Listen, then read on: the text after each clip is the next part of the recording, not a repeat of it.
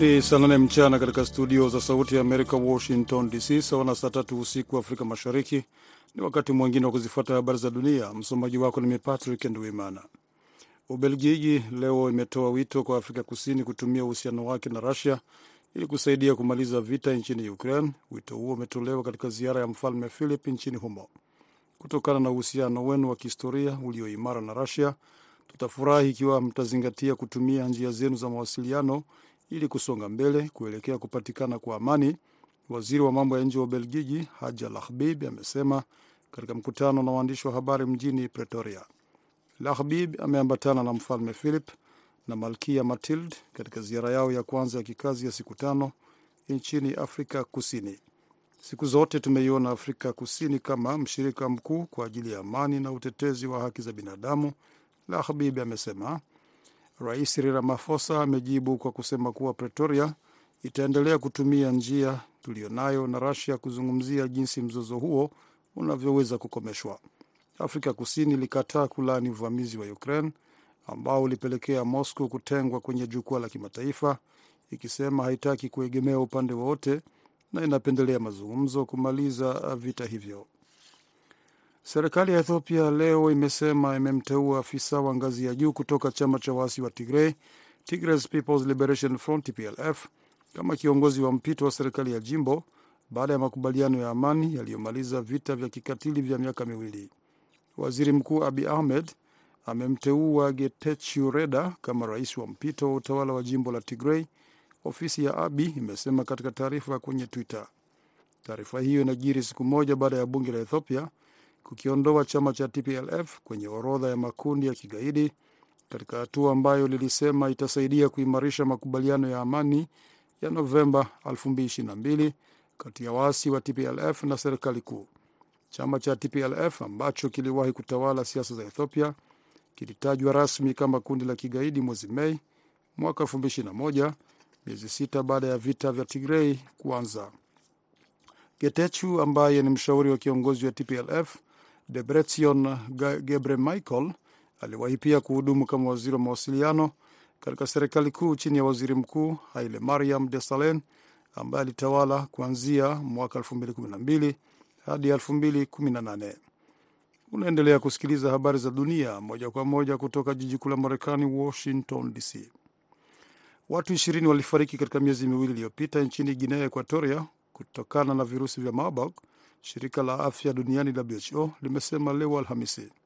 Mlipuko wa homa hiyo kali inayosababisha kutokwa na damu ambao unaua kama virusi vya Ebola sasa umesambaa na kuvuka mkoa wa Kintian ambako ulisababisha vifo vya kwanza mwezi Januari na umefika katika mji wa kiuchumi wa Bata, kwa mujibu wa serikali. Kusambaa kwa Marburg ni ishara muhimu ya kuongeza juhudi za kukabiliana na kuzuia kwa haraka kusambaa kwake na kuepusha uwezekano wa mlipuko mkubwa na vifo. Mkurugenzi wa WHO kanda ya Afrika Daktari Matshidiso Moeti amesema kati ya tarehe 11 na tarehe 20 Machi visa vipya vinane viligunduliwa. Sita kati ya hivyo vilisababisha vifo, serikali ya Guinea Equatoria ilisema kwenye tovuti yake, bila kutoa idadi kamili ya vifo tangu mlipuko huo kujitokeza. Idadi rasmi ya mwisho ya vifo ilikuwa 11 tarehe 28 Februari. Wafanyakazi wa Ufaransa waliokasirishwa na kuongezwa kwa umri wa kustaafu Alhamisi walifunga njia ya kufika kwenye uwanja wa ndege wa Roissy Charles de Gaulle mjini Paris kama sehemu ya siku ya maandamano ya kitaifa na kuwalazimisha baadhi ya wasafiri kufika kwenye uwanja huo kwa miguu. Huduma za treni zilisitishwa na baadhi ya shule kufungwa, huku taka zikiwa zimerundikana mitaani. Umeme ulikatwa, huku vyama vya wafanyakazi vikiongeza shinikizo kwa serikali kuondoa sheria inayoongeza umri wa kustaafu kwa miaka miwili hadi miaka sitini na minne. Msemaji wa mamlaka ya viwanja vya ndege mjini Paris amesema maandamano karibu na mlango wa kuingia kwenye uwanja huo wa Roissy hayataathiri safari za ndege. Mwisho wa habari za dunia. Mlikuwa nami Patrick Ndwimana, lakini hapa studio mnaendelea naye Mkamiti Kibayasi katika kipindi cha Kwa Undani. Nina wageni nikiwatakia usiku mwema.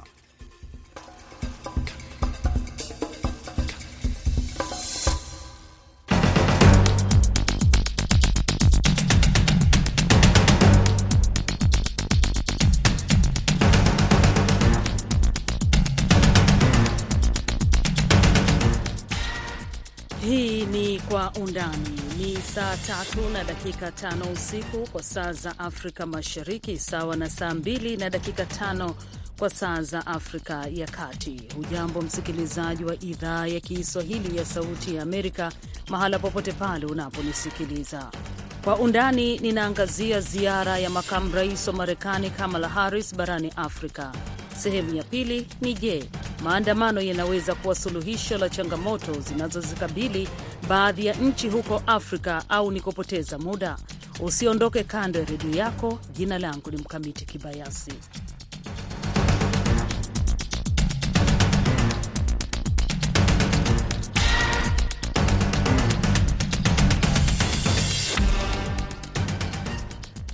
Nam, makamu wa rais Kamala Harris atatumia wiki moja barani Afrika kuanzia Machi 26 wakati Marekani ikizidisha ufikiaji wake barani humo huku kukiwa na ushindani wa kimataifa hasa na China. Kamala Harris ataanza ziara nchini Ghana hiyo Machi 26 hadi 29, kisha Tanzania kuanzia Machi 29 hadi 31. Kituo chake cha mwisho ni Zambia Machi 31 mpaka April mosi. Ili kufahamu ziara hii kwa kina, ninaye Profesa David Monda wa chuo kikuu cha New York katika jimbo la New York hapa nchini Marekani. Habari ya wakati huu Profesa Monda? Uh, ni vyema sana. Nashukuru kwa kujumuika nami katika kipindi hiki cha Kwa Undani. Kulingana na taarifa kutoka kwa msemaji wa naibu rais uh, Christine Allen ni kwamba ziara hii itaimarisha ushirikiano wa Marekani kote barani Afrika, ikiwemo ajenda ya kukuza demokrasia, kukabiliana na hali ya hewa, uwezeshaji wa wanawake kiuchumi na usalama wa chakula. Lakini tukiangalia upande wa demokrasia hapa tunaona kwamba um, uh, Kamala Harris akiwa nchini Tanzania, uh, nchi ambayo inapakana na Kenya na Uganda, uh, wakati uh, lengo ni kuhamasisha demokrasia. Mataifa hayo mawili jirani wanapinga suala la mapenzi ya jinsia moja au mashoga. Je, Kamala Harris atatumia fursa hii kupaza sauti juu ya kile kinachoendelea katika nchi hizo? Uh, sifikiria atatumia uh, fursa hii kupaza sauti kwa uh, masuala ya mashoga uh, miswada au mswada ambao umekuwa donda ndugu Kenya na Uganda. Maanake kidiplomasia eh, ni kama atapata utata, maanake kuna uhasama kwa nchi hizo mbili na Afrika Mashariki na Afrika kwa ujumla kuhusu jambo hili la la mashoga. Eh, nafikiria atasisitiza uh, mambo au uh, masuala ya mabadiliko ya tabia nchi ambayo yanachangia na mambo mengine kama vita hivi uh, kama uongozi dhaifu kuweza kueneza majanga ambayo yanakumba uh, eneo hili. Pia ataangazia masuala ya uhusiano kati ya Marekani tuseme na Tanzania, masuala ya kidiplomasia, ushirikiano wa Marekani na Tanzania ambao umeenea kwa miaka mingi, na ataeneza wanadiplomasia huo uh, pia akienda kule Ghana na pia akifika Zambia. Kando na kukutana na marais wa kila nchi hizo tatu anazotembelea, Kamala Harris anapanga kuzungumza na viongozi vijana, wawakilishi, wafanyabiashara.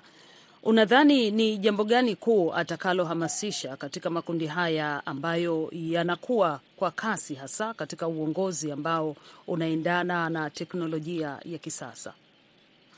Nafikiria atajaribu kuhamasisha uh, vijana ya kwamba wao ndio viongozi wa sasa, sio wa siku zijazo, ya kwamba mbarika changamoto zinazoikumba bara la Afrika, uh, taifa la Tanzania, Ghana na Zambia lazima litatuliwe na hawa vijana, maanake Afrika hapa duniani uh, ni eneo ya dunia ambayo inakuwa sana, sio tu kiuchumi lakini pia kwa kiwango cha vijana ambao uh, hawana ajira. Kwa hivyo atasisitiza jambo hilo, na pia atajaribu kuonyesha kwamba teknolojia inaweza kusaidia na kucha, uh, itaweza kusaidia sana kupunguza makali ya changamoto hizi, iwe mabadiliko ya tabia nchi, iwe kuzalisha au iwe njia za kuweza kuwaweka watu pamoja, kueneza masuala ya eh, uongozi bora na kuhamasisha umma kwa ujumla.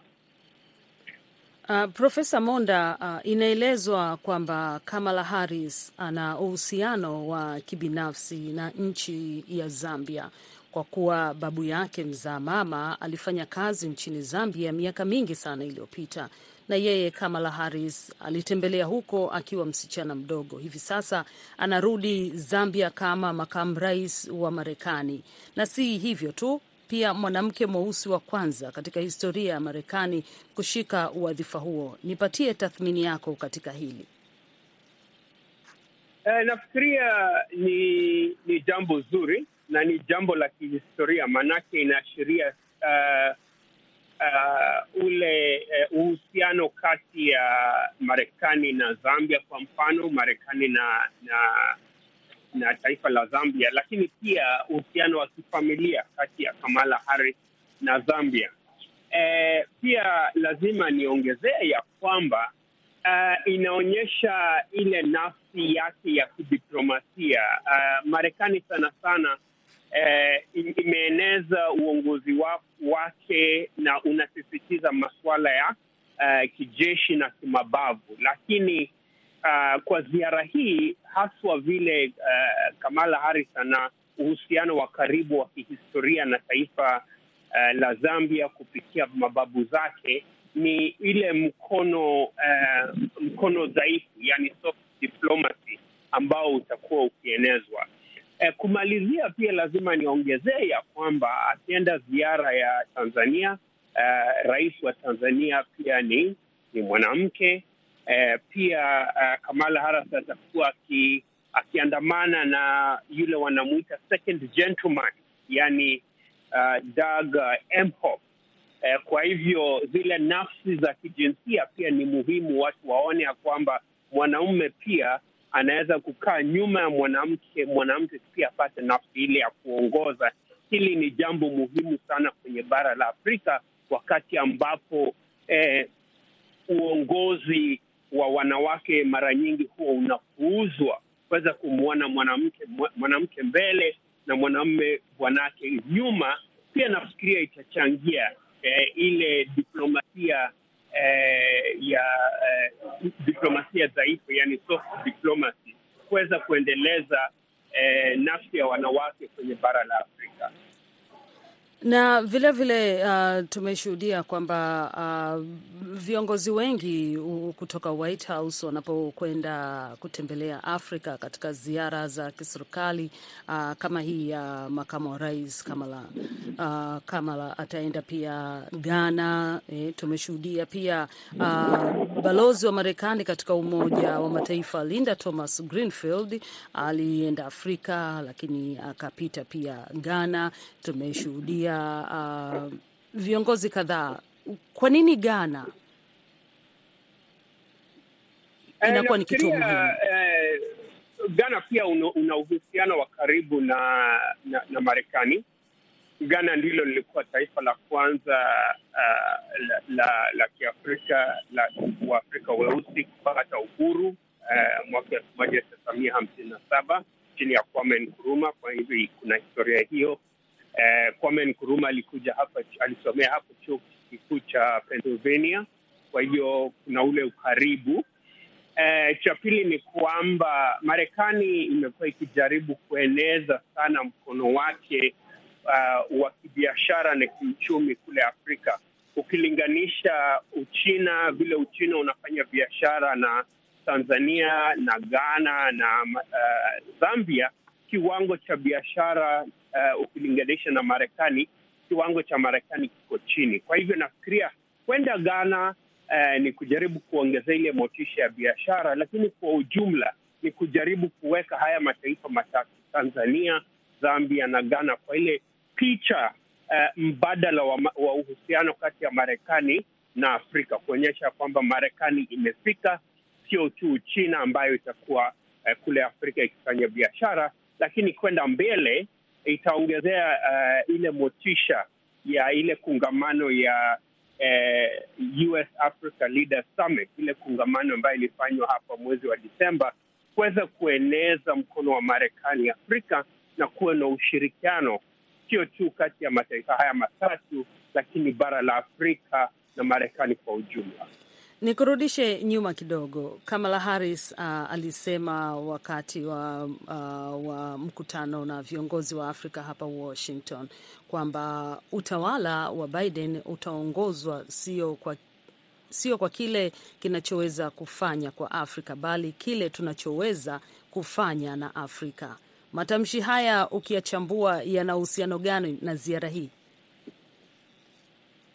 Yana uhusiano ya kujaribu kuonyesha kwamba hata ingawa Marekani ni taifa ambalo limeendelea, eh, lazima pia iweze kusikiza eh, mataifa ambayo bado yanaendelea. Haiwezi kuendeleza nafsi zake eh, kimabavu, lazima isikize pia mataifa ambayo yanaendelea. Lakini pia na kwa njia nyingine, dada mwenyekiti, lazima nisisitize hawa viongozi wote wa Marekani ambao wanaenda Afrika wanajaribu kutafuta uungwaji mkono wa haya mataifa ya Kiafrika kule kwenye Umoja wa Mataifa. Manake Afrika ina kura nyingi sana kwenye eh, Umoja wa Mataifa. Kwa hivyo uh, Janet Yellen alienda huko, Linda Thomas Greenfield, uh, Anthony Blinken, Jill Biden na sasa Kamala Harris pia kwa njia nyingine mm -hmm. Kidiplomasia, Kamala Harris ni kiongozi wa pili eh, mkuu hapa Marekani, na hii ziara pia pia kidiplomasia, akijaribu kuunganisha haya mataifa matatu kuweza kuleta ushawishi kati ya Marekani na haya mataifa, pia itaisaidia kidiplomasia kuambarika hizi tofauti tofauti uh, kote duniani, hususan kwenye Umoja wa Mataifa kati ya Marekani na haya mataifa mengine. Shukrani sana Profesa David Monda kutoka chuo kikuu cha New York hapa nchini Marekani.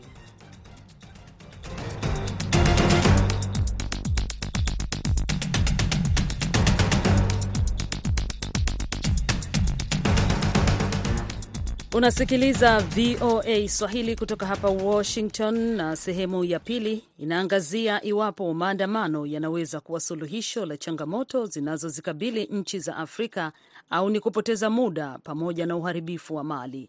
Ripoti hii inaelezewa kwa kina na mwandishi wetu Jason Nyakundi kutoka nchini Kenya. Nchi katika sehemu nne kuu za Afrika zilishuhudia maandamano na machafuko Jumatatu wiki hii. Raia wenye hasira nchini Kenya, mashariki mwa Afrika, Afrika Kusini, kusini mwa Afrika, Nigeria magharibi na Tunisia kaskazini, zenye jumla ya wakazi milioni 343 waliandamana kupinga gharama kubwa ya maisha na pia marekebisho ya katiba. Wakiongozwa na viongozi wa upinzani, waliingia barabarani wakilalamikia walichodai kuwa marais wao kutochukua hatua kushughulikia matatizo ya kiuchumi na kisiasa yanayoandama nchi zao. Afrika Kusini, Julius Malema, kiongozi wa chama cha Economic Freedom Fighters EFF cha Afrika Kusini, aliongoza wananchi katika miji mbalimbali kushinikiza kujiuzulu kwa Rais Cyril Ramaphosa kufuatia mzunguko usioisha wa migogoro ya kiuchumi inayoikabili nchi hiyo. Hata kabla ya maandamano kuanza, takriban watu 87 walikuwa wamekamatwa kote nchini kwa madai ya kuzua ghasia. Polisi na jeshi walikuwa wametumwa kuzuia vitendo vya uhalifu na kudumisha utulivu wa umma. Raia wa Afrika Kusini wamekabiliwa na mdororo wa kiuchumi kwa muda mrefu bila matumaini ya kuboreka chini ya utawala wa Rais Ramaphosa.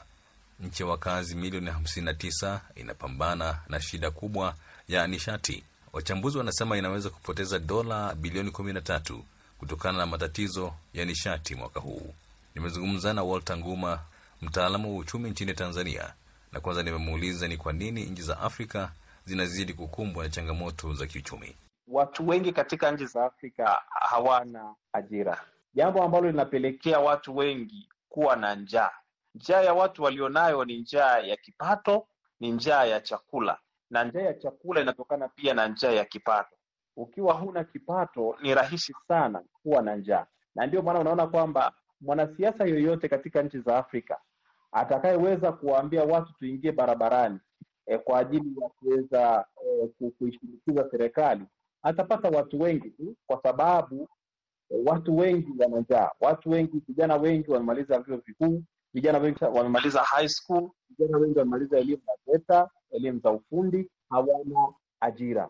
Maisha magumu ambayo yanawapelekea wao kuona kwamba hakuna namna nyingine, yaani yuko tayari apigwe risasi afe tu yaani kwa sababu sasa ni rahisi ukilinganisha na matatizo ambayo yanayapitia. Ukiangalia sasa hivi unaona kwamba kuna baadhi ya nchi zinapigania Afrika, yaani ukienda huku bara la Asia, ukija huku bara la Ulaya, ukienda na kule kwa kina Putin, wote hawa wanafikiria, ukienda na Amerika, wote wanafikiria kuona namna gani ya kuweza eh, kuimega Afrika, kwa sababu wanatambua Afrika na rasilimali nyingi, wanatambua Afrika imebarikiwa kuwa, kwa sababu wao wana viwanda eh, zile eh, wa, wa, wana, wana, wana manufacturing industries, lakini ukija kuangalia ni kwamba malighafi nyingi raw materials nyingi zinatoka katika nchi za Afrika.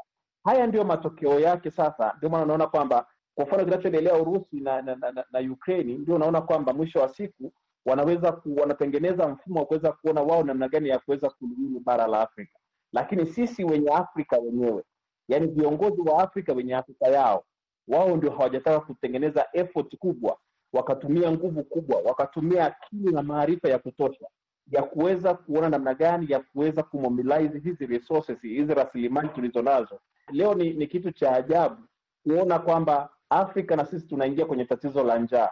Mfano mzuri, hata Tanzania peke yake imejaliwa kuwa na ardhi nyingi kubwa yenye rutuba na mambo mengine kama hayo. Ukienda nchi kama Kongo, ardhi yake yote ile ni rutuba lakini kuna migogoro, kuna mambo ya ajabu ajabu pale, kwa sababu Kongo ina ardhi nzuri. Hata hiyo hata hiyo Urusi na Ukraine haifikii rutuba ambayo ipo katika ardhi ya Kongo. Uende Uganda, uende sehemu nyingi mbalimbali hivyo, lakini ukija kuangalia ni kwamba hatujaweza kutumia hizi rasilimali zetu tulizonazo vizuri. Kama una rasilimali zitumie vya kutosha. Kiongozi wa upinzani nchini Kenya Raila Odinga ambaye alishindwa katika uchaguzi mkuu uliopita aliongoza maandamano kupinga kile anachokiona kuwa ni ongezeko la kimakusudi la gharama ya maisha lililosababishwa na ushuru mpya na kutokuwa na uwezo wa kudhibiti mfumuko wa bei.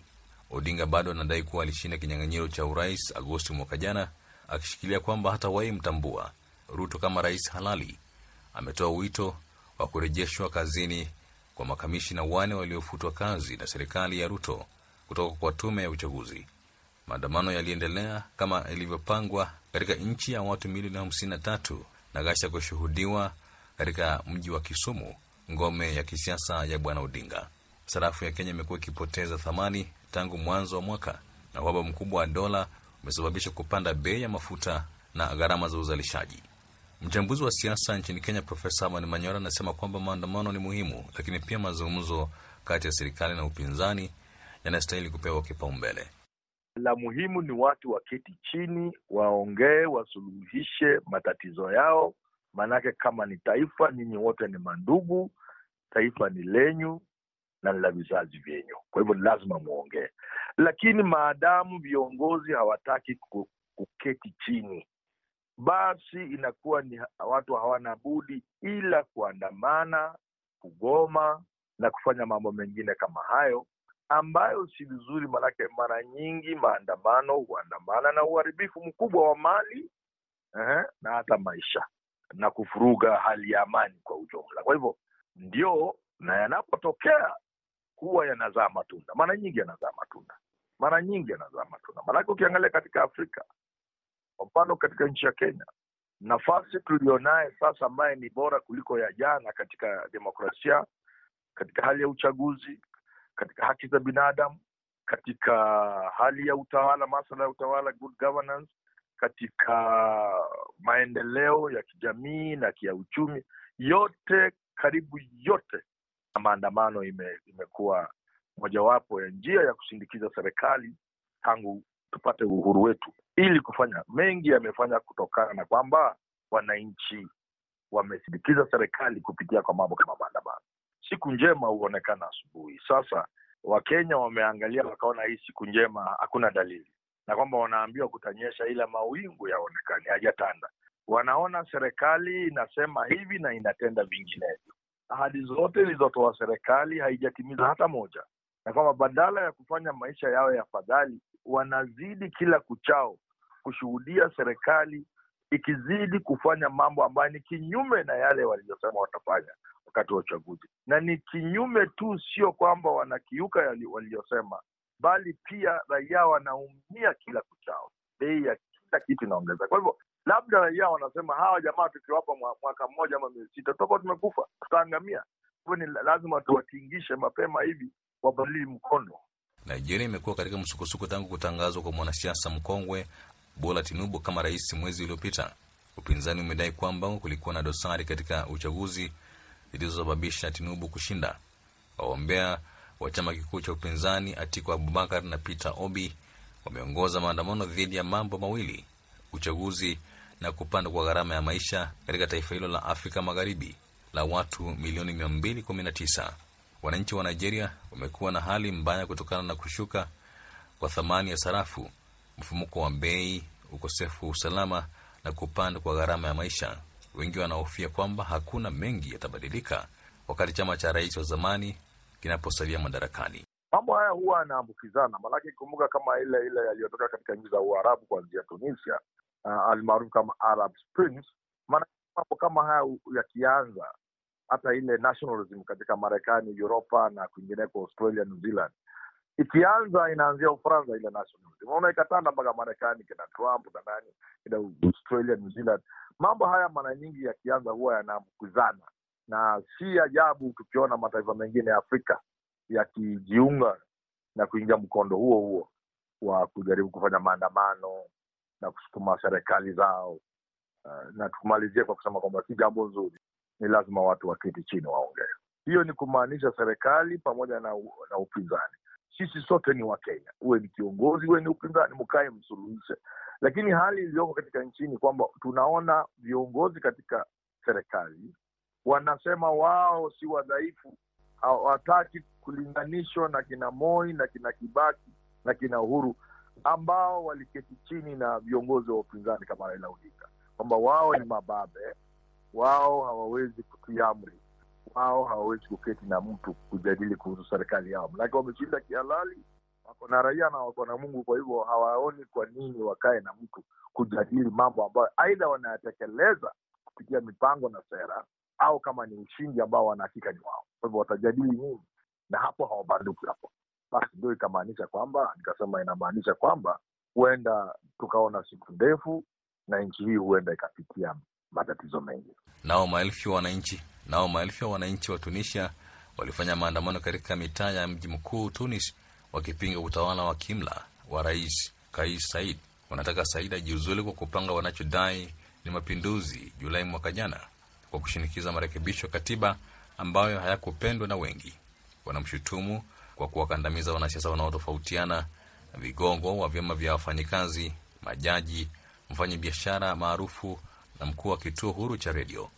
Maandamano ya hasira yaliandaliwa katika taifa hilo lenye watu milioni kumi na mbili, wengi wao wakiwa ni wanachama wa chama cha Kiislamu cha Ennahda na vuguvugu linalopinga mapinduzi. Shukrani sana Jason Nyakundi kwa ripoti hiyo ya kina iliyoangazia maandamano katika baadhi ya mataifa huko Afrika. Nakamilisha kwa undani kwa siku ya leo. Kwa niaba ya wote waliosikika, msimamizi alikuwa Mary Mgawe, mwongozaji ni Saida Hamdun. Naitwa Mkamiti Kibayasi. Unaweza pia kufuatilia matangazo haya kupitia mtandao wetu wa VOA Swahili.com. Shukran kunisikiliza.